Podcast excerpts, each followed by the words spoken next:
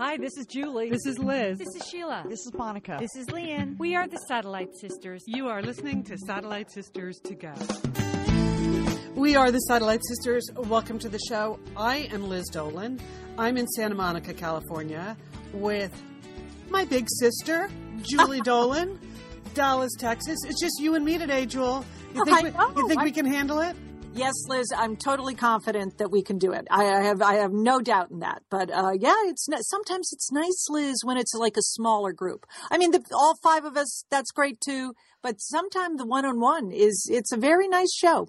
Okay all right. Well i wanted to mention speaking of the one-to-one that uh, this week this week on wednesday if you're in the los angeles area leanne and i are doing a reading performance holiday party for the alliance for women in media. That is the group that hands out the gracie awards every year and also does a lot of other great advocacy for women in the in the media business. So we're doing a little you're the best bash for them Wednesday night. But here's the deal. Here's what makes it fun, Julie. It's on the Fox lot where I work. Oh, and, it is. You, I, I went there one time with you. I and oh, that's very exciting and yeah. very glamorous and totally Hollywood to do Totally that. Hollywood, yeah. So it's in the Fox commissary, where as you walk into the Fox commissary, on one side, it's all of the Best Picture Oscars that 20th Century Fox has won over the years, many, many Oscars over many, many years. And on the other side, it's all the Emmy Awards 20th Century Fox has won uh, for television shows over the years. So anyway, but this is a ticketed event. So you can just Google Alliance for Women in Media or go to our website. Uh, you have to buy your tickets. You can buy them at the door, but it's better if you buy them in advance. So just throwing that out there. Anyone is welcome. You don't have to be part of an alliance for women in media. if you just if you just want to come have the little experience with Leanne and I, um, that would really be fun. That sounds that sounds totally gla- glamorous that you would get to see actual Oscar statuettes and Emmy statuette. I like that, Liz. That's... Yeah, I you know, Leanne called me yesterday to check in. She's like, "What do you think we need to do Wednesday?" I was like, "Well, I think we need to be wildly entertaining because we are here like at a major like a Hollywood scene of the action for award-winning entertainment. So uh, we might have to kick our whole game up a notch. Uh, we haven't really figured that out. So I want to mention that uh, this Wednesday night." Um, Alliance for Women in Media. I also wanted to start today by mentioning, you know, it has been a week with a lot of, of, grim news, and it feels like we've had a series of those back to back. But this morning I noticed that Jimmy Carter announced that he is cancer free, which I thought was a very bright note to start the show on. Liz, that's a fine thing. I mean, you know, anyone that can be, you know, that can beat that cancer, good for them. Right. I, I think that's great, Liz. I right. That- 91 years old. You just think once you get something that serious, melanoma, that you might not even be able to handle the treatment for it. But um, that Jimmy Carter, he is amazing. So, um, so congratulations to you, Mr. President. That's all. That's all we can say. Now we have a very full show that is a lot of kind of travel reports. You've been here and there. I've been here and there. You know, we have, of course, Vladimir Putin is in the news. Of course, Mark Zuckerberg is in the news, uh, and then a lot of just holiday, both recapping and pre-planning. Julie. So yes. we are covering the world today. That's that's for sure, Liz. So I think we better get started.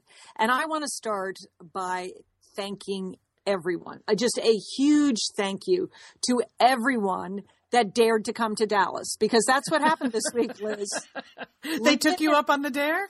Leanne and I were at the Barnes and Noble in Dallas and people took us up on the dare, Liz. I mean, people came from Kansas City. How about that? Wow. Satellite Sisters got on the plane, flew to Dallas. Okay. Okay, that's impressive. Yeah, that was, but that wasn't the only one, Liz. People drove from Louisiana, five hour trips, three hour trips. They came from all parts of Texas, not the least bit close. You know, we're a big state like yours in yes. California. They took the dare, uh, Liz. They came to Dallas. And I, I, I just can't tell. I, I mean, Leanne has said this. She said, you know, the, everyone should go on a book tour because one of the unexpected things with doing this book tour is the response from people from the satellite sisterhood. I mean, we're just in our closets, Liz, right? Doing these podcasts. We don't know if anyone is listening. We're just putting things out into the universe. Yes. So, so when we, when we have an opportunity to actually see some satellite sisters, it, it is the warmest feeling in the world. I, I, have to say, it's it's sort of like a family reunion. Like like you are meeting people that you have been Facebooking with, that you know have, mm-hmm. that have been listening to the show, that have been really part of our lives, and there they are in person Okay, so so their presence in multiples, like coming with their own satellite sisters. But if, if that wasn't good enough, Liz, okay, this group also our satellite sisterhood, they come with gifts. Now I, I think you sort of started it because you you posted pictures from Minnesota of the loot that you received when you when you and Sheila went to Minnesota. Yes, and Sheila I, and I made a haul in St. Paul. That's what I want to say. well, uh, Liz, I, I, am telling you, we we did just fine in Dallas. We we got cookies, cookies from Kansas City, Liz, that had "You're the best" on them. You know, I mean, that was pretty good. We got Bundt cakes, Liz. Okay, our own. Never enough of those. Coffee. We got ornaments. We got wine. Okay, we we got all, and the nicest notes the nicest personal comments. I, I, I mean, I, I, don't want people to feel like, you know, we, you know, you can't come to a satellite sister event with, unless you bring us something. That's not, that's not the point. Really, your presence is a present to us. But we were really like blown away by just how, you know, how wonderful it was to see, to see people in Dallas. How, I think how surprised they were to be in Dallas. for some reason, which was great. We had a special guest appearance at the Dallas event, and that was my daughter in law, Vera, who was not able to be with us in Brooklyn when we did the big kickoff. And so, uh, you know, this was her one time only event, Liz. So did I she have fun? Did she enjoy it? She had a great time. So Vera came. Vera's sister Lena was here as well. In fact, Lena got a gift, Liz. Okay. How about that? Wow. I mean, people are so thoughtful. They are so, so nice. But Vera loved it because she, you know, again, she has not been out, you know, meeting people. She worked on the book. She wrote a great essay for a book uh, about about sort of communicating in the next generation using Facebook. And uh, quite frankly, Liz, it's it's pretty deep and thoughtful. Maybe more de- deeper and thoughtful, more thoughtful than many of the essays in the book. Yes. so she did a great job, and people were so happy to see her and to meet with her. And we, you know, we had plenty of time to visit with people. I would say our our snacks because I had that was part of the dare, Liz, that I had promised that I was going to bring great snacks to the Dallas event. Yeah, well, that, there was a lot of promotion of light refreshments. Light I heard refreshment. I heard that term over and over again Liz, that totally got squashed. Barnes and Noble, uh, if they have You're a kidding. cafe in their store, you cannot bring food into it. So they said they were going to provide light refreshments. Well, they were they were weak, Liz. They were weak. That's all I can say. They but they're too light. They, there were like a couple of little mini Dixie cups of spice cider and a couple of sugar cookies, but not not really not worthy of the satellite sisterhood. So I, I, I'm I'm sorry about that. Also, for the first time at the Dallas event, which it, it has never appeared anywhere before, would be Leanne's furry poncho. Yes, indeed, she was coming to the Big D, and she was she took the glamour up, Liz. I don't know if you'll be seeing this at any other events in California. Maybe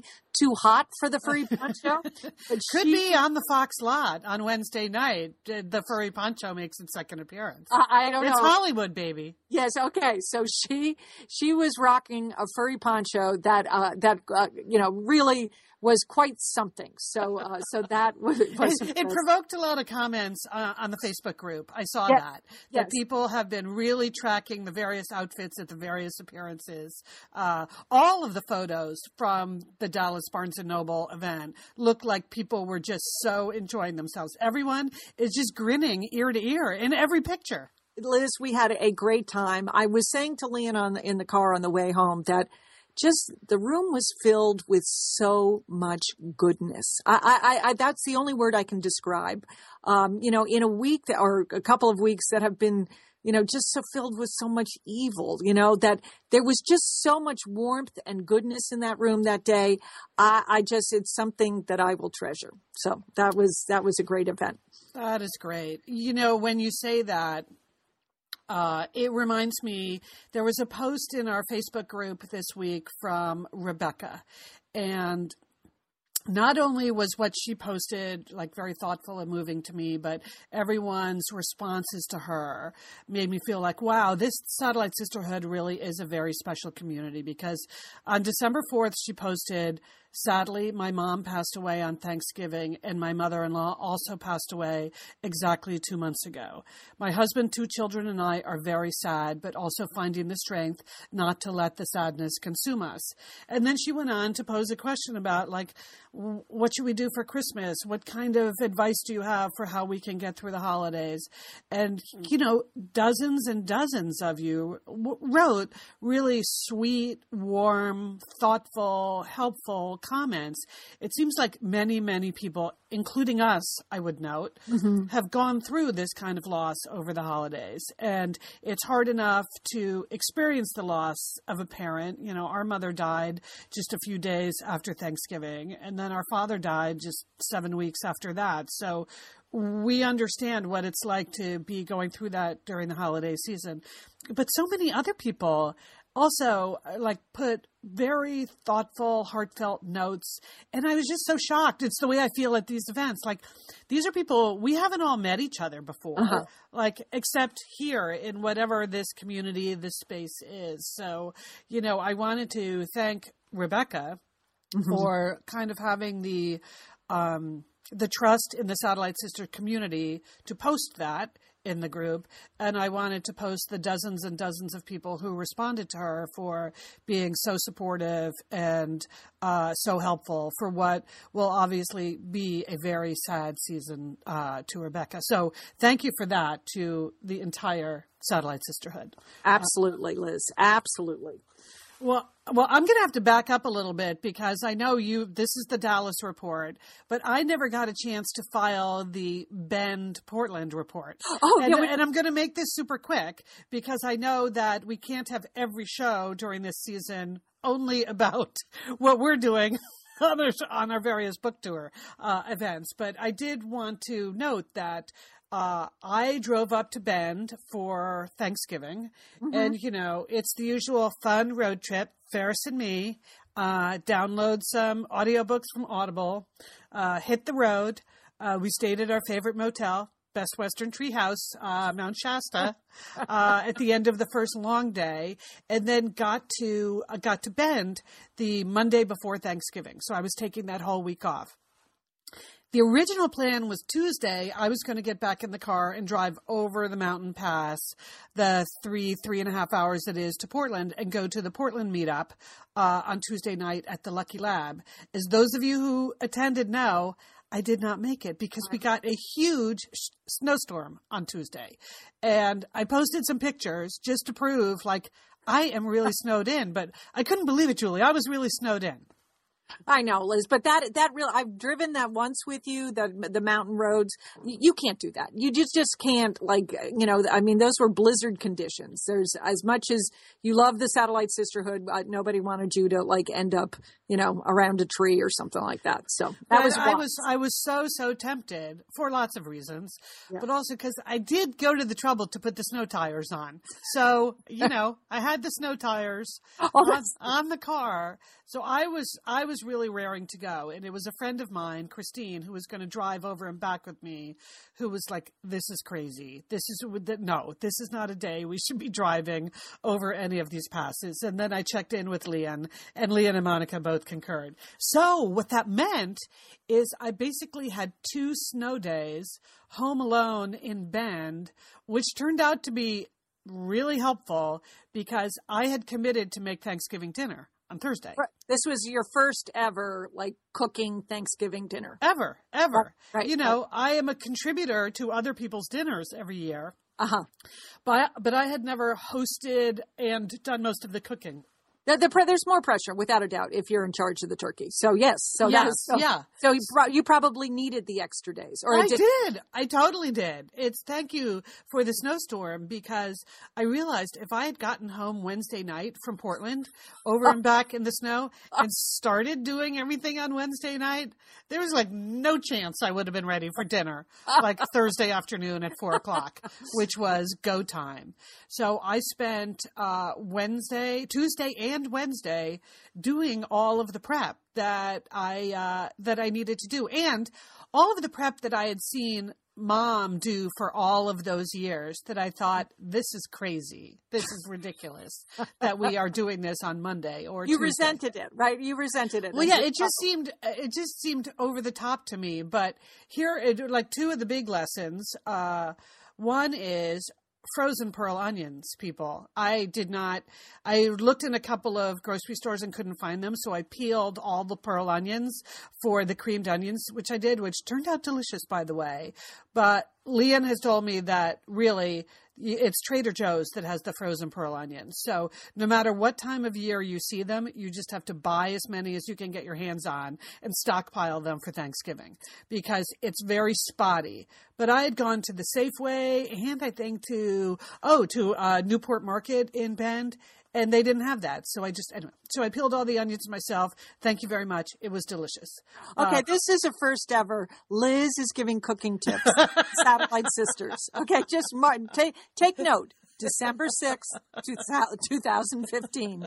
Liz, it's now Liz's cooking show. Okay, carry on. I'm just carry saying on. lessons learned, Julie. That more, more. I'm acknowledging that that all you people who have been doing this all these years and throwing off, the, you're all right. The other thing that totally was right that Mom used to do, which would drive me crazy, is you know, like two or three days in advance, she would take out all of the serving dishes and all of the cooking dishes Uh-huh. and make sure there were enough for everything. So she would like take the package of stuffing and put it in the container that she was going to cook the stuffing in. And then, you know, she, she Yeah. ma- matched the food to the, the pot. Yes. And I totally should have done that because I got around to actually cooking the uh, the creamed onions, and I realized the Dutch oven, which lives in that house in Bend, Uh-huh. was for whatever reason gone. so it was just like I I turned the whole place upside down, uh, looking for a pot that I knew was there. Uh, but it was not there. I texted around to all of my friends in Bend, to our brother and sister in law, like, did I ever loan you that pot or bring it to your house? Several other friends. Do you have a Dutch oven? nope, nope.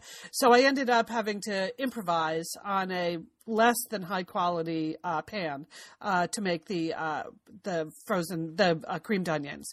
But it, now all of a sudden the light bulb went off. My why mom always did that because you really don't want it to be 10 a.m. Thursday and you realize you have no- nothing to cook this in. So. Um, Okay, mom, you were right. Uh, so then, just a couple of other things. I would say I don't want to boast about my Thanksgiving dinner because I think that's inappropriate. It was a first try and it was a solid first try. But I think you should ask Monica next time she's on the show for uh, because I I think it was better than average. I, I oh, like I Liz. I feel like I really pulled off. There was a one snafu where my brand new meat thermometer did not work. Thank you very much, William Sonoma. Thanks for mm-hmm. nothing. Mm-hmm. Where I also had to text our brother Dick to please, when you come over, bring your meat thermometer. So there was a moment of, you know, Oh, that oh, that's a real sweat. That's gotta- a real sweat gotta- because you got to get the. I mean, that's what actually our brother Dick said to me. I talked to him on Thanksgiving before he ate your meal, and he said, "Well, as long as the turkey is cooked, Yes. uh, I think I think it will all be okay."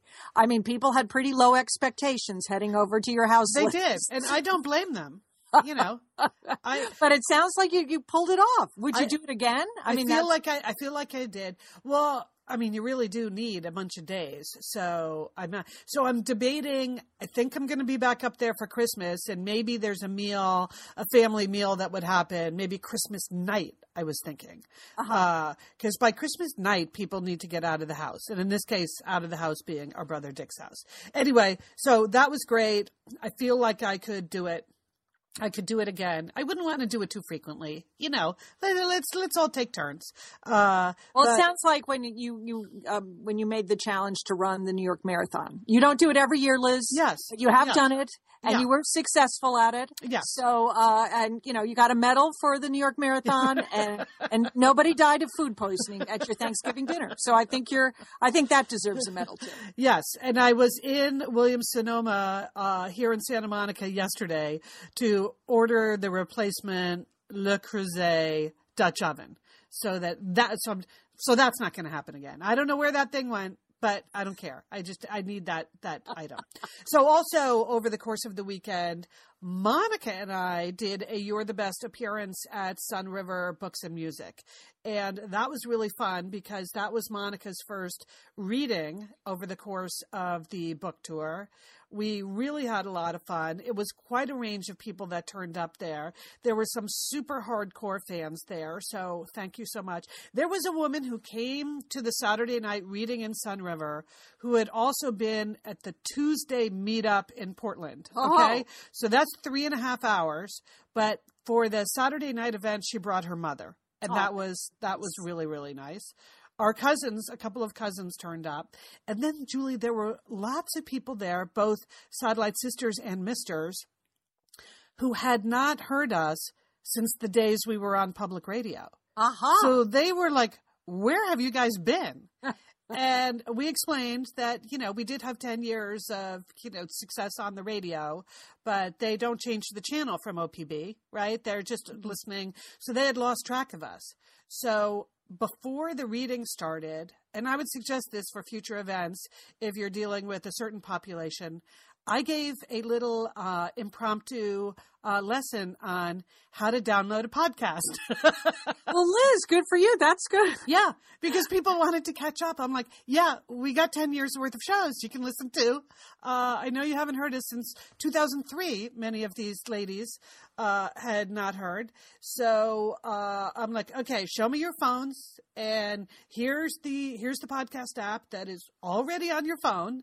Here's how you do it and so we had some good quality, like tech support from satellite misters who were also there. And I think there were, you know, a dozen or so uh, satellite sisters that went home from that event with a new skill which is that's, important. That's excellent. That's to keep excellent. learning new things as you age and learning how to listen to podcasts, I think is going to make them very happy. So if any of you who are at Sunriver Books and Music are listening right now because you have mastered the podcast, I'm very happy for you. Congratulations. See how easy it is? Super easy. I know the word podcast can be intimidating, not so much, right? No, just press the button. Just press that big arrow. That's all you have to do. Liz and Leanne here, and we are so grateful to have OSEA support Satellite Sisters. Why? Because it's just a great product. Holy cow, do we we love OSEA's skin and body care. And you know what? This Mother's Day, just look no further than OSEA. Spoil the moms in your life with the little luxuries from OSEA. The moms, the stepmoms, the bonus moms, the people who bring a touch of something special to your life aunts, grandmothers, they would love a little OSEA this Mother's Day. And you can get 10% off your first order by using our code SATSisters at OSEAMalibu.com. And Liz, you know what every mother and mother figure needs? What? More moisture, Liz. They need more moisture in their skin. in no their kidding. skin. I mean, really, the creams, the lotions, the oils, I love it all. That duo they have going, Oh. like you can't miss with the duo of Osea. Liz, the Mega Moisture Duo. You can you can literally see your skin get firmer, and it just delivers this full body glow. Okay, you know we have raved about the Undaria algae body oil. Well, Mhm. pair that with the Undaria collagen body oil. Youthful, Liz. A youthful glow is going to happen. and it's o- infused with Osea's signature Undaria seaweed. So it just smells so delicious, doesn't it? I know you're talking about giving it as a gift. I also suggest just giving it to yourself because you're worth it. That's true. That is absolutely true. Okay, that moisture duo I mentioned too is a great value because you can save 16% plus the extra 10% with our code SAT Sisters. So this is it. This is a win win win Mother's Day gift. Spoil the moms in your life with clean vegan skincare and body care from Osea. Get 10% off your first order site wide with the code SAT Sisters at OseaMalibu.com. And you get free samples in every order and free shipping on orders over $60. Osea is spelled O S E A. So head on over to OseaMalibu.com and use code SATSisters for 10% off. Thanks, Osea. Liz, you know we love talking about FrameBridge, don't we? We do. Because, because there are just so many fun things to frame, Leanne, aren't there? Right. Anything. You can just upload a digital photo from your phone and they can print it and frame it. And that is a gift right there, a gift people would love getting. But Liz, you recently had quite an exciting FrameBridge experience. Would I you like to share? Would you like you know, to? I talked about how when we were at the Bruce Springsteen concert, I was with our brother Dick, his wife Susan, his two kids, and one of the roadies threw us the set list at the end of the show, which was amazing to get the actual set list for the actual concert in Los Angeles. And we're like, oh, yeah, any day now, that's going to be in a place of honor in their home. Sure enough, Leanne, they have already frame bridged it and sent it to us with a picture. So I'll be in Bend next week, so I'll get to see it. But it's just excellent use of the FrameBridge resources, the Bruce Springsteen set list. Fantastic. And this is gift giving season. So if you have a graduation coming up, a wedding, a shower, Mother's Day, Father's Day, look around. I'm sure you have something fun you can frame, and FrameBridge can do it for you. It's easy and it's affordable to frame just about anything. You get fair and transparent upfront pricing based on the size of your item. There's a great selection of frames. And as we've said in the past, fast service, free shipping, great for gifts. And Mhm. guess what? Liz, not many things in life give you a happiness guarantee, but FrameBridge does. If you're not 100% happy with your piece, they will make it right. So if this But sounds like going to be happy, okay? And eh, that's just the Satellite Sisters promise. You're going to be out. You're going to be happy you did it. See why FrameBridge has been trusted to frame over 2 million pieces. Visit framebridge.com or see a local FrameBridge store to get started and custom frame just about anything, like a Bruce Springsteen set list. That's framebridge.com. Thanks, FrameBridge. Yeah, so that's that's pretty much then the only other wildly unexpected thing Monica and I did over the Thanksgiving holiday, which I believe she posted a photo on her Facebook page, is we went to the uh, chimp refuge. And um, I can't recall if we had talked about this previously on the show. No, no, I didn't know. I didn't understand that picture. You didn't? Okay. I All didn't right. know where you were or why there were chimps involved. Okay, Yes. that's okay. Okay, here's the story of the chimps in Central Oregon. In Central Oregon, there is a chimp refuge called Chimps Inc. And this is in Tumalo, Oregon, so kind of the middle of nowhere, on mm-hmm. this beautiful ranch. They started up a chimp refuge for chimps that had been rescued from zoos where they had been mistreated or, you know, people that privately have chimps in their backyard, which is insane and unsafe and not healthy for anyone. So th- this chimp refuge has been going for quite a while. And a friend of ours is on the board of Chimps Inc. And every year over Thanksgiving, they have a little fundraiser, uh, or not a little fundraiser. There were hundreds of people there, uh, where you can go to the ranch. It is not open to the public most of the time because it's not a zoo. That's the whole point.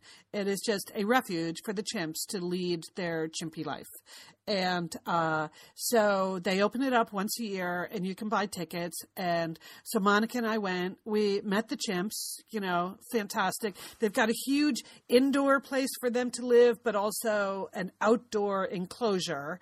Uh, so they can't escape, but they can be outdoors as much as they want. And it's it's like imagine the world's biggest jungle gym. That's what Okay. this looks like. And the chimps can go in and out. There are tunnels and bridges, and it was actually really a lot of fun. So. Um, so yeah, so we had a little, um, you know, chimp moment, uh, uh, and Okay. okay. I bought. They were they were selling T-shirts that uh, that said 98.7% chimp on them. Oh, I- like And- that. Yeah, I like, I like that too. Very cute. So I bought that for our sister-in-law Susan because I knew that she would, you know, she's a nature lover and that she would appreciate that. So it was only afterwards I thought that, oh, I hope that isn't rude to call someone 98.7% chimp. But she seemed to really like it anyway. So so so we had a good time both the chimps and the humans uh, seem to be having a very good time at the Chimps Inc. parties. So there you go. It was a fantastic Thanksgiving weekend. Oh. And then I drove all the way home. Mm-hmm. And this week I was, then I had to turn around and go to Washington, D.C. all week. So right now I'm having a very low key weekend. Okay. So, but here we, here we are. Here we are. Here we are. Well, Liz, we, we got to keep moving around the world um, on this podcast. And so uh, we're going to Russia right now because uh, one of our longtime listeners, Sue, alerted me to a big story coming out of Moscow this week. Um, of Vladimir Putin, President Putin, you know, who I keep uh, keep my eyes on at all times. He made an address to the Duma, and he has now made the claim that Russia is going to become the world's uh, largest or world's organic food superpower. That is the new goal for Russia, that they are going to become the or- organic food superpower.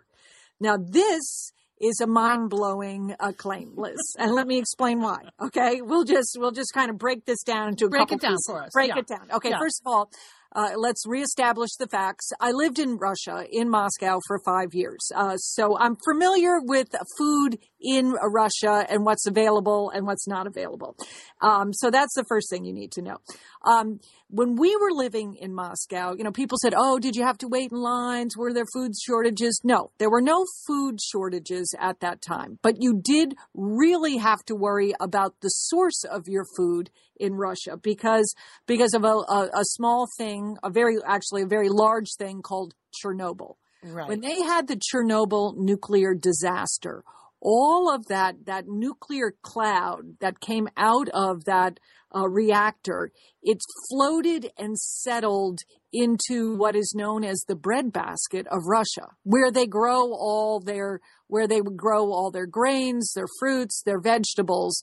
And so for a long time, we, we were alerted to this, and uh, and I have firsthand a firsthand story that's wild.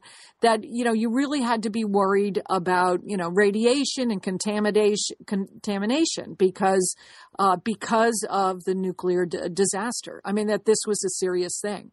When we like the first year we were there, we were with some people that for whatever reasons they were geologists. They they had a Geiger counter and they went through they went through a grocery store, Liz, and Oh. like the blueberries, blueberries were hot. They were, you know, like reading, oh you know, God. I know. So it was, it was a, it was an ongoing thing that you thought about when you lived in Moscow about like, you know, what, where's the food coming from? Even McDonald's, when McDonald's moved to Russia, one of the things they realized is they couldn't, they couldn't uh, guarantee the quality of the beef for their hamburgers in Russia. So they set up their own ranch, cattle ranch in Russia in order to make sure that they had a good sor- source of beef for McDonald's hamburgers. So it was a, it was a, like a known fact in the expat community that, you know, about once a month there was an opportunity to buy some of this good beef from the McDonald's farm, you know, and that this was far superior to the beef that you would be getting otherwise. So it was this issue of quality or of cutting corners mm-hmm. or of like, you know, uh, you know, just, you know, even, even products that like Hershey's chocolate powder. Well, whoever owned the franchise for Hershey's chocolate powder in, uh, in Russia, they, they figured out that you could add a lot more filler to it and still call it Hershey's chocolate bar, uh, chocolate powder. So it's just things like that. Everything was like, cut in half or contaminated. You really had to Right. worry about it. So the idea that they're now going to become the organic food su- superpower was sort of, you know, mind. You're skeptical. You're I'm a skeptical. skeptical about whether or not they'll be able to achieve that goal. Second thing, when you think about agriculture and sort of the agricultural traditions in Russia, well, that that was under the Soviet system. Those big, those failed five year plans. Right. So they don't even have modern, you know, farming techniques, you know, so that the idea that they would be able to capitalize on this in any way or scale up to be in order to feed the Russian people is really an issue. So that's that's one thing. Mm-hmm. And then now you have to layer on the politics of this. That right now, as you know, Liz, that that there is um, there's sanctions um, in place on Russia because they invaded the Ukraine, and uh, so now you cannot get any European or you know you can't any. Imported goods. So so you cannot find italian parmesan cheese in russia. You you know or you can't you can't get uh, produce from holland or you know or anything or you can't get the oranges from israel. You can't find those in russia right now. And that's so so putin is saying don't worry about that. We are going to produce it all. It's all going to be farm to table and we and it's all going to be supersized because supersize because it's because you still have chernobyl so you just leave your Geiger counters at home, people, and come to the market. wow. So it is. It is. Um, it's a bold cl- claim, and it's. Uh, but it is. Uh, it's. It's an amazing claim, but it's. I mean, he sort of has to do something because because there's real issues now with uh, with food in Russia. So Wow. Okay, that's a lot more complicated analysis than I expected. Uh, thank you. That is really interesting. I hadn't thought about the impact of sanctions and why he has to sort of take a position for his own people that he can still get them some um, uh, a decent food supply. Yeah. Wow. I can remember going to the markets with you in Russia one time when I was visiting, and you're like, "Don't touch that. Don't even don't even think about that." And the milk was all an issue too, right? yeah, yeah, yeah. The milk is. Uh, that was. Yeah. You, we always. We always got our milk from Sweden, Liz. Yeah, that's I wouldn't I wouldn't drink that Russian milk. So yeah, even the caviar. You know, they they they they would put stuff in the caviar, so they're the product that you know people know Russia for. You know, just to sp- you know to cut it and to you know to make it cheaper. So uh, the whole thing. So Okay. All right. Well, thanks for that heads up. I will. Uh, I'm taking caviar off my Christmas night uh, menu please do Please do. immediately. Okay.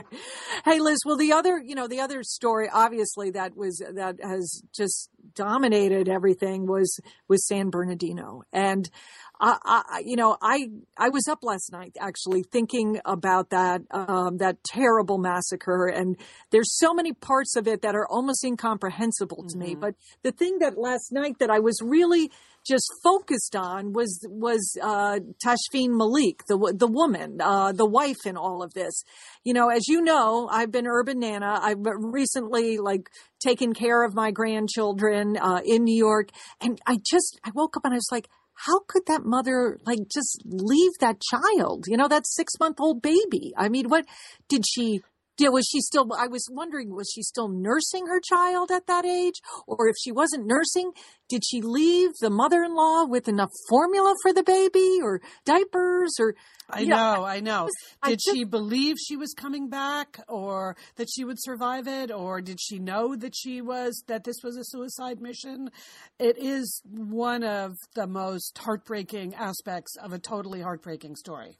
Right. I, I just, you know, and I have seen the pictures uh, because of the media circus of their apartment, and you can see that there were toys in there. There were play gyms, and the and the crib had, you know, brightly covered, um, you know, uh, uh, blankets and pillows and stuffed animals. So it was there was obviously some care for this child, you know, and then just how to, I don't know, and and then the other thing, Liz, is how did Tashfeen Malik, this this young mother, how did she learn how to fire one of those giant assault weapons? You know, I mean that that is not something you and I could do. We couldn't just Right. pick up an assault weapon and start firing it. I, I and I just I know that's what makes it different than many of the other cases with women where they're wearing suicide vests. Yes. You know, where it doesn't, you know, obviously they have to know how to operate the suicide vest, but it's not the same level of skill as uh, an automatic weapon.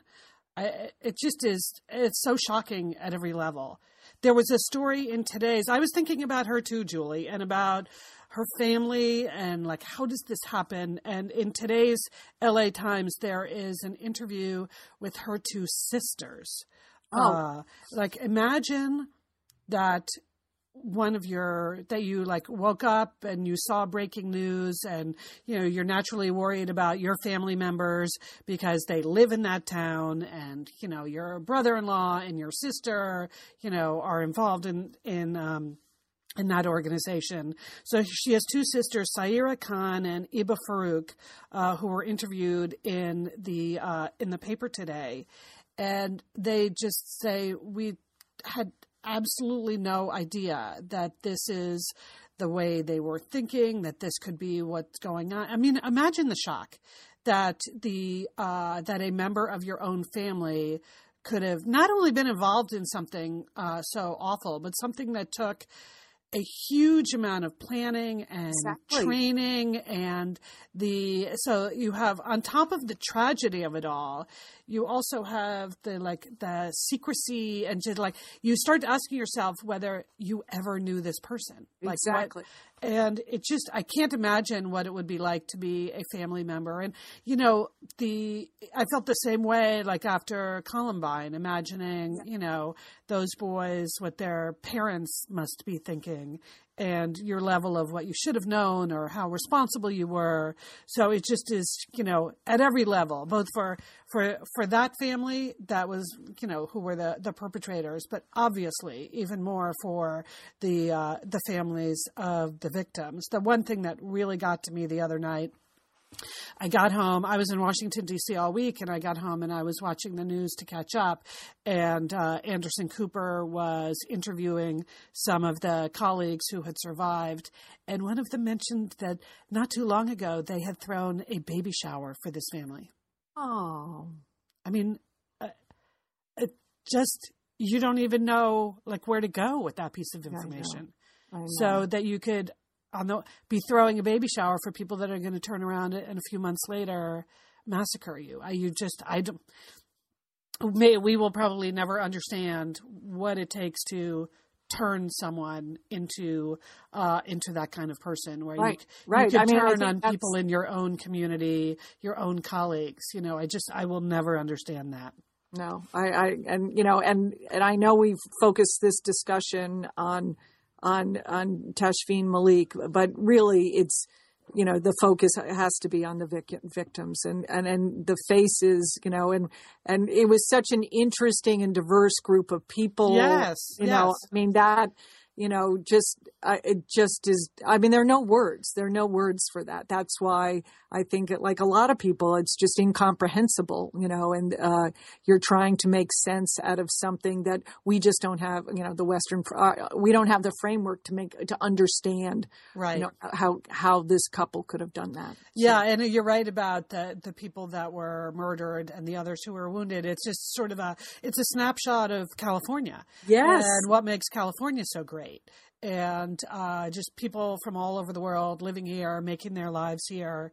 Um, it is really one of the it's one of the things that makes America great and I feel it particularly in California. I mean having grown up on the East Coast, I find here in the West there's an even bigger mix of people. So hopefully those families will will find what they need uh, to get through this extremely sad sad holiday period. Yeah yeah so oh well liz you know the other story again it, i you know it was something that should bring us great cheer because it's you know people that are going to are trying to advance human potential and to promote equality around the world was the announcement this week that Mark Zuckerberg and his wife Priscilla Chan have decided um, well first of all they had they had a baby they announced their baby but they have decided Can I to- just say that they they named the baby girl Max? What's your what's your position on that? zip it liz you just did like Okay, fine, not fine. allowed to have an opinion. Okay, all right. I mean you know it's um no I I'm sure I it'll be cute. I'm sure she'll be cute. I'm sure. I'm. Yeah, I don't know. It's it's see, it doesn't. I think they could have done better. Yeah, I think, but you know, again, they didn't ask me, Liz. So that's uh, that's Okay, that's the great right, thing about that's- America. You can name the your baby, I guess, whatever you want. So, but okay, fine. Sorry I brought it up. But then they announced plans to give away $45 billion. Right, Um, ninety nine percent of of their Facebook stock. Um, and I, I, so when you heard this news, what did you think, Liz? I thought, good for them. Well, first I thought they're lucky that they have 99% to give away. You know, Yes. they've still got enough left over. So, but lots of people have that much money and don't give it away. So, I mean, nobody has that much money, but you know what I mean. People could give away a lot more money and still cover their basic overhead. Yes. So, uh, you know, I like the the boldness of the move appealed to me. Yes. Now I I was I really cheered them initially, but I also I have to admit, okay, I had a, I had a few mixed feelings because I also thought two things, which are not big thoughts, and I'm not proud of them, but um, but I'm just going to tell tell you just tell you, Liz, is that. Well, he did kind of steal that idea for Facebook, right? I saw the movie, okay, right? So that did cross my brain. And Okay, so you think it's just out of sheer guilt that he's I, I, think that may be 99%. like, okay. That's it's about time that you start like giving back that.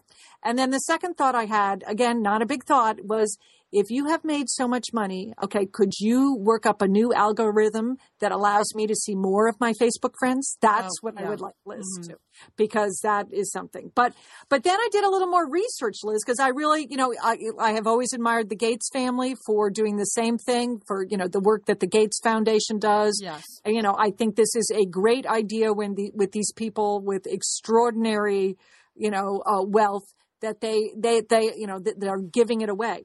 But that here's the thing: that Mark and Priscilla are really not giving the money away, Liz. They just moved it, it into something called the Chan Zuckerberg Initiative. So they're still going to control it, and it's they're going to be involved in something called uh, philanthrocapitalism. So because it's they feel that it's not enough, they can't get enough traction or leverage by just doing one-off uh, grants. That they, if they really want to do sort of revolutionary things in the same way that Facebook has revolutionized, you know, that technology and that that um, has revolutionized really the way we interact. That they they're going to be controlling all of it. So mm-hmm. they still ha- it's still going to be their money, Liz. Okay, so. Uh, You have a problem. I have no problem with that at all. okay. I mean, okay. because that's ultimately what the Gateses did. Yeah. You know, and they and Bill Gates didn't get around to this till much later in his life. But I think if you look at the effectiveness of the Gates Foundation money, it's because they apply the same sort of, you know, smarter than your average bear instincts uh, to what they do at the Gates Foundation, the same way one would hope uh, they would do at this foundation. So, I mean, I agree. It's not like totally giving it away, but it is. It's putting. It's devoting the vast majority of your wealth to doing good in the world instead of just making more money on your money. I would have a hard time having. No, I'm I, that. that is I'm fine with, but that but so but I think so they should have used a different verb because they didn't really give the money Oh. away. you see, you see my point. I see. They really just transferred They're transferred. Right. They transferred their money. They're going to focus on other things. Good for them. Maybe we could all do that then, right? I maybe I should. Let's all decide this year we're just going to transfer our money into another account and call it something else. That's right. We'll tell that to the IRS. Yeah, I, I think they do the transferring of our money, Liz. There, You- there you have. That's, So that's- you're saying they really just reclassified their money? They And- just reclassified their money, which is fine, which is fine. And if and they're going to work on initiatives that are important to them, that's that's that's good. I agree with you. Um, uh, but I, I just I think it was important to read beyond the headlines, and I wouldn't have read beyond the headlines unless I had those two tiny thoughts about them to begin with. Okay, so petty thoughts. Liz, summer is coming up, and you know what that means? It means you're grilling. You're grilling and for chilling sure. there Yes. with your with your butcher box. What what do you got going on the grill this summer? Well, you know, here's the thing. Because I'm going to be up in, in Bend for part of the summer, I'm having my box sent there, Lian. That's I mean, great. go on vacation with your butcher box is what uh, what uh, what I'm recommending. Yeah, other way, you're just going to buy meat and fish and stuff when you get there. Why do that? Anyway, you, I love their steaks. I love their scallops. The scallops are really good, and the chicken thighs, all good. I'm ready. That's right. Butcher Box gives you peace of mind and easy to find high quality meat and seafood you can trust. It's 100% grass fed beef, free range organic chicken, pork that's raised crate free, and wild caught seafood. No antibiotics or added hormones. And as Liz said, delivered right to your doorstep. And you can customize that delivery plan, Liz, right? Because it can go wherever you want it to go, whenever you want it to go. If you want to delay it a week, you know, speed it up a week, you just go to your ButcherBox account and you can make that all happen. It's so easy to manage online. Yeah. And if you're like Liz, you can take your butcher box on vacation, which is that's nice. That's nice. nice to have something familiar there. yes. So if you want to take your meat on vacation, sign up at butcherbox.com slash sisters and get our special deal. ButcherBox is offering our listeners a free for a year offer plus an additional 20% off. So you can choose salmon, chicken breast, or steak tips free in every order for a year. Sign up today at butcherbox.com slash sisters and use code SISTERS to choose your free for year offer, plus get $20 off your first order. Thanks, ButcherBox. Hey, it's Liz and Lian here, and we want to thank Prose for supporting this episode of Satellite Sisters. Now, you know, Liz, I've been out and about with my new book, The Marriage Sabbatical. Mm-hmm. The book is getting rave reviews. I'm very happy. But you know what else is getting rave reviews? My hair, Liz, my hair from Prose is getting rave reviews. Lian, I am not surprised. You have been on that Prose hair regimen for quite a while. I mean, you have good hair anyway, but now you have great Mm-hmm. hair because you've really paid attention to it. Well, Liz, Prose is made for people, not hair and skin types. Personalization is rooted in everything they do, from their in depth consultation to their made to order model. And you know what? I love the regimen they have me on. I, do I take the hair vitamins every day? Yes, I do. Do I use my shampoo and conditioner made especially for Lian Dolan? Yes, I do. Do I sometimes use the leave-in conditioner when it's, my hair's really dry? I do. And I even have a pre-scalp thing that they give me. Okay, Prose, you you're the boss. I'll take it. you tell me what my hair needs. That sounds good. And here's the thing it's personalization, Liz. For Yeah. millions of possible formulas, only one is uniquely Lian's. Okay. And I'm I'm using it. Prose Mhm. isn't just better for you, it's also better for the planet, Liz. They're a certified B Corp, cruelty free, and the first and only carbon neutral custom beauty brand. So, Prose, we love you. I love the photos of my hair. Couldn't be happier. photos of your hair. There are people in the photos too. That's the thing about a book tour. Everybody has their picture taken with Lian and then post it. So Yeah. the hair is important. Couldn't be happier, Prose. Prose is so confident that you'll bring out your best hair and skin. They're offering an exclusive trial offer of 50% off your first subscription order at prose.com slash sisters. So you get your free consultation, then 50% off at prose.com slash sisters. And Prose is spelled P-R-O-S-E. Prose.com slash sisters. Thanks, Prose. I think you might even consider them petty thoughts. Yes, they were petty. Okay. Well, didn't you know? Speaking of super wealthy people giving away their money, Warren Buffett, when he decided to give away all of his money, and Right. he just gave it to Bill Gates, which is hilarious. You know, so Mark Zuckerberg could have also given his money to Bill Gates. But I think, to me, uh, what I read between the lines is, "Hey, I'm just as smart as you, Bill Gates. So if you can do it, I can do it." So fine, I would like to see a competition break out between Bill Gates and Mark Zuckerberg, uh, and M- Melinda Gates and Patricia Chan about who can do more good in the world. Go for it, guys. Take your killer instincts and go for it. All right, Liz, that's a good challenge. That's a good challenge.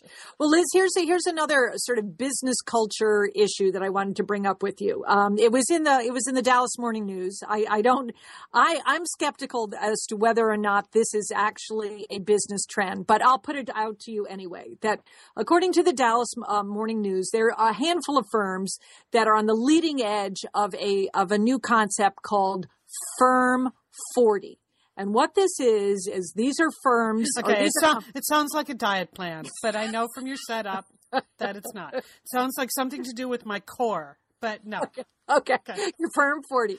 No, no, this is, this is that, um, employers that want to clearly delineate the end of the day, that they, re- they don't want workers to work more than 40 hours a week, even though because of technology, we can work, you know, way more hours a week than that. What they want is they want workers to be more effective during a 40 hour period. But then they want them to like turn off their phones, go home, uh, do not check uh, email when, um, you know, early in the morning or late at night. These are firm 40. Um, because there's a there's a some research that would suggest that by demanding more hours of workers, that does not guarantee that you get more output. Now, Liz, I know you do not adhere to the firm 40 rule. You're more like firm 100 and 40. right? No, but I, I support this in concept because I totally agree with the assumption that uh, people are doing a lot of work, what they call work, that is not actually productive or smart. And I think that particularly the email culture has accelerated this. You know, you can tell, and I, by the nature of my job, because I work in a global job where my colleagues are spread out all over the world, m- more often than not, we are communicating via email or video conference, which I prefer, uh, via email at all hours of day or night, depending on what time zone that you're in.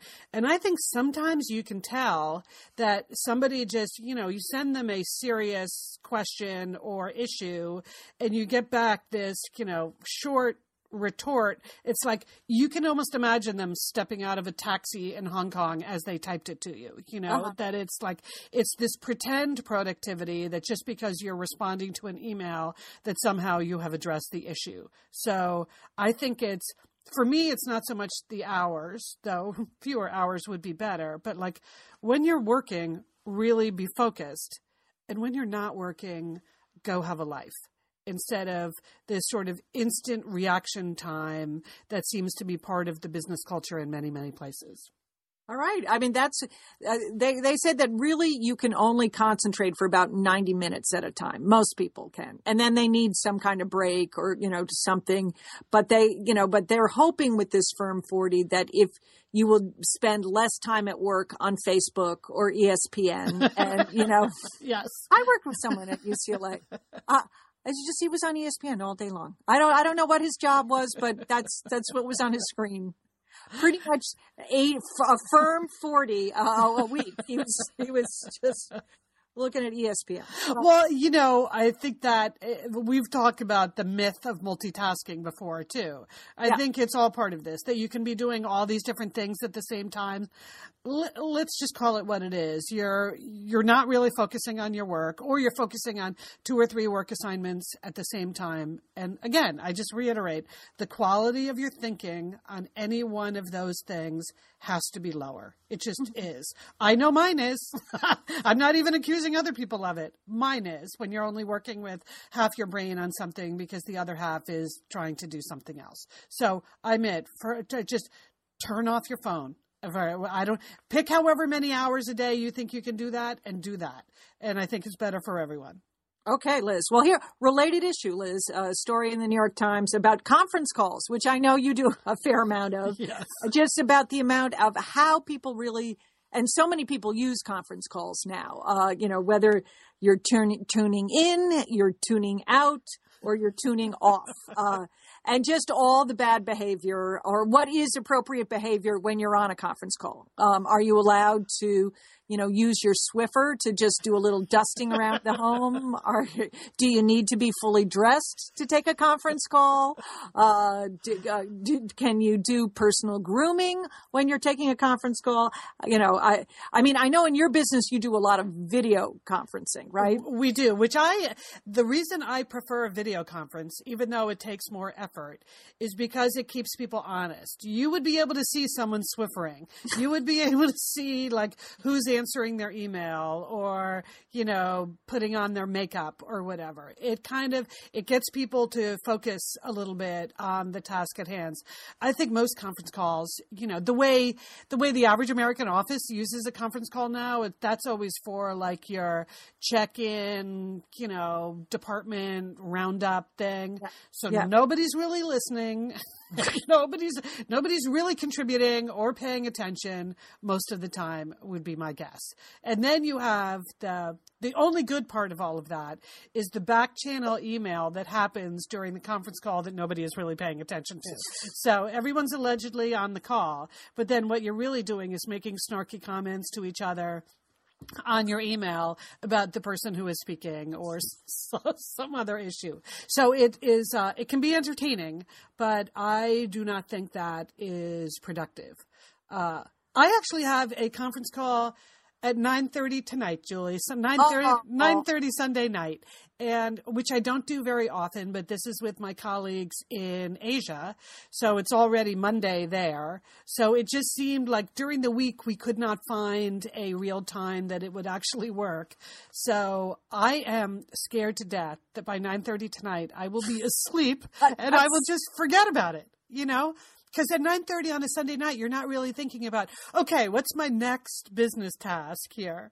So um, if you well you'll never be up at 9.30 at night no, which no is, not me. no. If anyone would like to text me at 9.30 tonight to remind me to to, to di- dial into this conference call i have about the uh, sports channels in asia uh, that would be really helpful. Thank you very much Oh, Liz. I know. You better put a post-it note on your pillow. That's all I can say.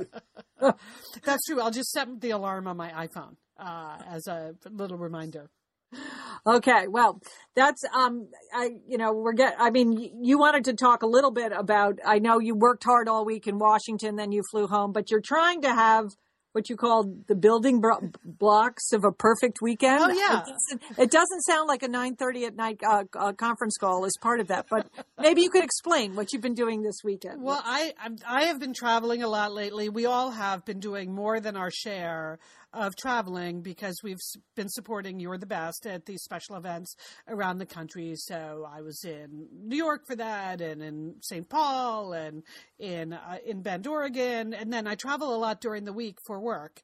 Uh, so the it's it's a lot to, to like come home and immediately turn around and leave again. So this weekend, uh, I got home Friday night at about 9 p.m. As I mentioned, I was in Washington, D.C. all week at National Geographic, and I just decided I'm not going to do anything ambitious at all for the whole weekend.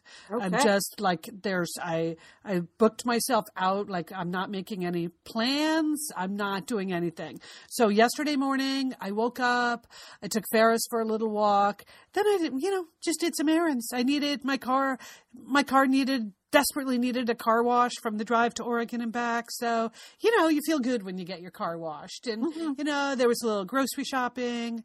Then Saturday afternoon, my favorite Saturday afternoon thing to do uh, is to to catch up on some key TV shows I might have missed during the week.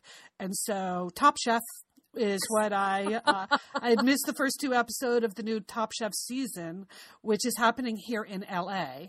So I knew I wanted to do that. And so I, I was actually watching Top Chef on my living room couch when Lian called. She had just gotten home from Dallas to give me the Dallas uh, report. And I said, Oh, yeah, I'm just laying here uh, watching Top Chef. She's like, Oh, I'm sorry. Did I wake you up? I'm like, No, I'm, re- I'm re- really just watching Top Chef. Uh, that was so I had hours of TV catch up yesterday afternoon. The only thing I booked for myself then at 5 p.m. I went for not just a 60 minute but a 90 minute massage, Julie. All right, Liz. Now that's living. That's That- well deserved. At flying back and forth across the country and all over the place. Yeah. Yeah. And the, it was the 14 hour drive up and back to Oregon. Oh. So I had a very nice uh, massage uh, and then just came home, made myself a little dinner, and uh, watched a little more catch up TV. Then, so you know how when you've had a massage and then you don't like i just came home and kind of made dinner watched some tv and got into bed. I didn't Yeah. wash off any of the oil or anything. You know I, you want to let it sink into your body. So this morning i was up early and it was time to take ferris out for for a walk and i thought okay i really look terrible. Uh, i should should i take a shower before i go out? Or and then i'm like no it's you know 7.30 on a sunday morning. There's nobody's going to care and i'm not going to bump into anyone i know Oh. Sure enough, Sure enough, Who'd you see? Your boss, Liz? no, but a colleague, a colleague who lives in the neighborhood. Oh, uh, Frank and his wife and their two dogs. I was like walking by the coffee shop and I saw them out of the corner of my eye. And I thought about just keeping going, just like pick up the pace. Let's get, let's get out of range. Quick, Ferris, run for our lives. But Ferris does not have that ability anymore. So No. he's like the super slow dog. But anyway, so it was fun. So we sat down for a little while and had, uh, had coffee uh, with them. And the whole time I'm thinking, they're probably staring at my hair. My hair, because you know, you have the massage oil in your hair and then you sleep on it. And Oh, then, like, like I didn't even put a hat on. I didn't even make that much of an effort. So, but anyway, so as soon as I came home, right before I dialed you up, I took the nice hot shower, Julie. So Okay, you can't see me, but um, you'd be happy to know that uh, that I, I look better. your hair now. is looking better. Okay, that's important. Anyway, so there, th- those are just the building blocks of my low key weekend, uh, and so far so good. I'll edit this show when we're done, and then got the whole afternoon wide open, which is why I'm worried about being asleep by nine thirty when I'm supposed to do that conference call. uh, but anyway, so that's but, it. but yeah, but before we go, Liz, you wanted to tell people about um, our YTB encore interviews that we have planned for the month of December. I did because, you know, we created all of these special You're the Best encore interviews for that we started posting for you in November. And there are some really good ones that we've already posted. So if you uh, go to satellitesisters.com, you'll see that we have Nora Ephron there. That was one of our favorite interviews of all time, talking to the late, great Nora Ephron. Julia Louis Dreyfus, Liz Gilbert, J.J. Abrams. Like, could anyone in the world be making more news right now than J.J. Abrams? No, no, No. but we had him first, Liz. We did. know. Did. I, mm-hmm. you know, we talked to him about Alias because it was kind of back in the day. But anyway, so they're all already posted. But three of the highlights that are coming up within days now, I want you to know that we are going to be posting our interview with George Foreman. Remember when we talked to him? You know, Uh, Liz, which one he this was? was one of my favorite interviews of all time. I love, I just love this interview. So I, you are going to love this. Anyone's going to love this interview. George Foreman is fantastic. Yes, what a fun guy. I mean, naturally, we talked to him about grilling. So, you know, we thought we would repost that now because there's nothing wrong with the George Foreman grill as an excellent holiday present. So, we have George Foreman coming up. We have Robin Roberts coming up, who is such a delightful person. Mm-hmm. And we've talked to her several times, and it's always fun. And then, whenever I see this name, really, I think of you, Julie. Our next encore interview, Peggy Fleming. I know, I know, I know. I just love Peggy. She's, you know, she's my idol. Just so, yeah, that's great. So Okay. go go check them out, and these are also very easy to share around to your own friends. So if you have friends who, like Julie, um, whose lives were changed by watching Peggy Fleming on the ice, uh, you can share that interview. The Liz Gilbert one is so interesting to listen to because it was it was before she was famous. You know, Yeah. it was the day Eat, Pray, Love was published, and so she now she has like guru status and. Yeah. God love her for it. I mean, she's great to listen to, but this was just like Liz Gilbert just starting on the path. I know Liz to be- Gilbert, girlfriend. Yeah. she Yeah, came yeah. up. Yeah. hmm So uh, check all of those out. They're all at satellitesisters.com. Um, and then, of course, we're keeping up. We I think that we might have missed a couple of shows during November because of the book tour and the holidays. But uh, are you guys doing a Tuesday show? Oh, we got a big Tuesday show planned. Yeah, yeah. Um, I I don't know what we're going to do, but it's going to be big, Liz. It always is. Uh, so we're we're looking forward to it. Can I ask a question about Yeah. your TV recaps? Because these are super popular. And Mm-hmm. we've had people turn up at our book events who like came to Satellite Sisters because of Downton Gabby as, as a TV recap. Yes. Or Madam Secretary or the, what was the other sexy Scottish one you did? Bold, dark, and handsome. Bold, Dark, yes. and Handsome. Bold, dark, and handsome. Bold, dark. Yes. So, And then Outlander. Yes. oh, Outlander. Oh, We've been doing yeah. them all, Liz. They're all excellent. They're So- all excellent. They're all posted. But is there going to be a moment in this TV season when they overlap, when Madam Secretary and say Downton Abbey are on the air at the same time? No, I don't think so. We're a little concerned uh, that maybe Madam Secretary is going to be taking a hiatus for the next couple of months before they start putting up new episodes. Of Oh. course, they have not called us with this information, and I, so I'm not really prepared to answer the question. Uh, I, along with a lot of people, I'm going to turn on turn on Madam Secretary tonight, Liz, and see what happens to see if there's a new episode. I'm hoping there will be, uh, but uh, you know, Lian suspects that they might be taking some kind of hiatus. Okay. All we'll, right. we'll work it out. I mean, you, it, it will not stop us from our recaps. We'll, yeah, because Downton Abbey starts pretty soon, right? I know, I know. Yeah. Okay. Well, I just know people have come to count on you two are excellent recappers, and uh, we've now got quite a supply of TV recaps. Yep. So uh, check that out. All right. Uh, Liz, I know what you're doing for the rest of the day. And good luck with that 9:30 call t- tonight. oh, Why did I say yes to that? It's just all the alternatives were worse. You know. Yeah. That's Yeah. a, at a certain point.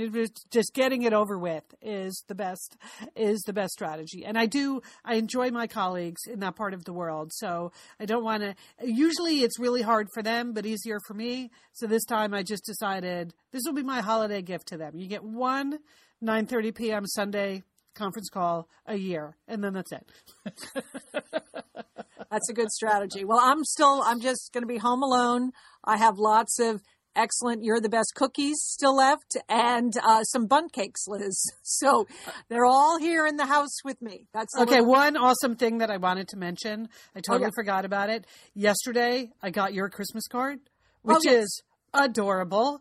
Okay. Adorable. But can I can I just say I think it's the first time I've ever seen a holiday card that is the grandparents and all of the grandchildren with none of your own children in it. Yes. They didn't want to be in the picture. They didn't. Okay. I t- Liz. Okay, so just to set this up, our Chris holiday card, Christmas card this year is my husband and I with the four grandchildren. Uh-huh. Uh, uh, we we had a family picture taken. My husband and I, our two sons, my daughter-in-laws, and the four grandchildren. And my son, one of my sons, sort of balked at the idea that we would use that giant group photo of uh, to send out as our Christmas card. I guess he is like, you know, he didn't want to be in our Christmas card. There's the holiday spirit. Okay, how about that? I don't know. He he just didn't like it. It made him feel weird. I don't want him to feel weird. Okay, so that's okay. We just cut them right out, and we're just going to be with the grandkids. So uh, Uh, this is it's very possessive. Yes, it's just the the grandparents with the grandchildren. Who cares about those kids in between? Who cares? And I love I love the fact that three of your grandchildren look totally adorable and angelic, and Peter is bawling his fool head yeah, off. no, he really didn't want to. He didn't want to take this picture ticket. So Anyway, so this is uh, this is a favorite time of year when all the holiday cards start pouring in. So, um, but yours was the first I received for the whole season. okay, So it's I know the- we had a rainy Thanksgiving, Liz. So we just gotta we gotta jump on the Christmas card situation. That's it. Okay, well, you have a place of honor on my mantle. Uh, thank you very much. All right, so we are the Satellite Sisters. That's it for this weekend. Uh, if you want to reach us, you can always email us. It's info at satellitesisters.com. You can always join our Facebook group. Uh, just keep in touch. We you can follow us on Twitter. I'm at SS Liz. We are And on Instagram too, Liz. Oh yes. So on either Twitter or Instagram, we're at Sat Sisters. So okay, yeah. Another set of photos that I'm enjoying is the pictures of Satellite Sisters with their copies of You're the Best. So I don't want to put too much pressure on you people who have already bought the book. You did everything we've asked you to do. But if you can also take a picture of your Satellite Sister appreciating the gift. Those are super fun for us to see. So, at Sat Sisters on either Twitter or Instagram is a good place to share those, and you can hashtag that Sat Sisters YTB. So, um, okay, have a good week. Hey, Liz, you too. Don't forget, call your satellite sister.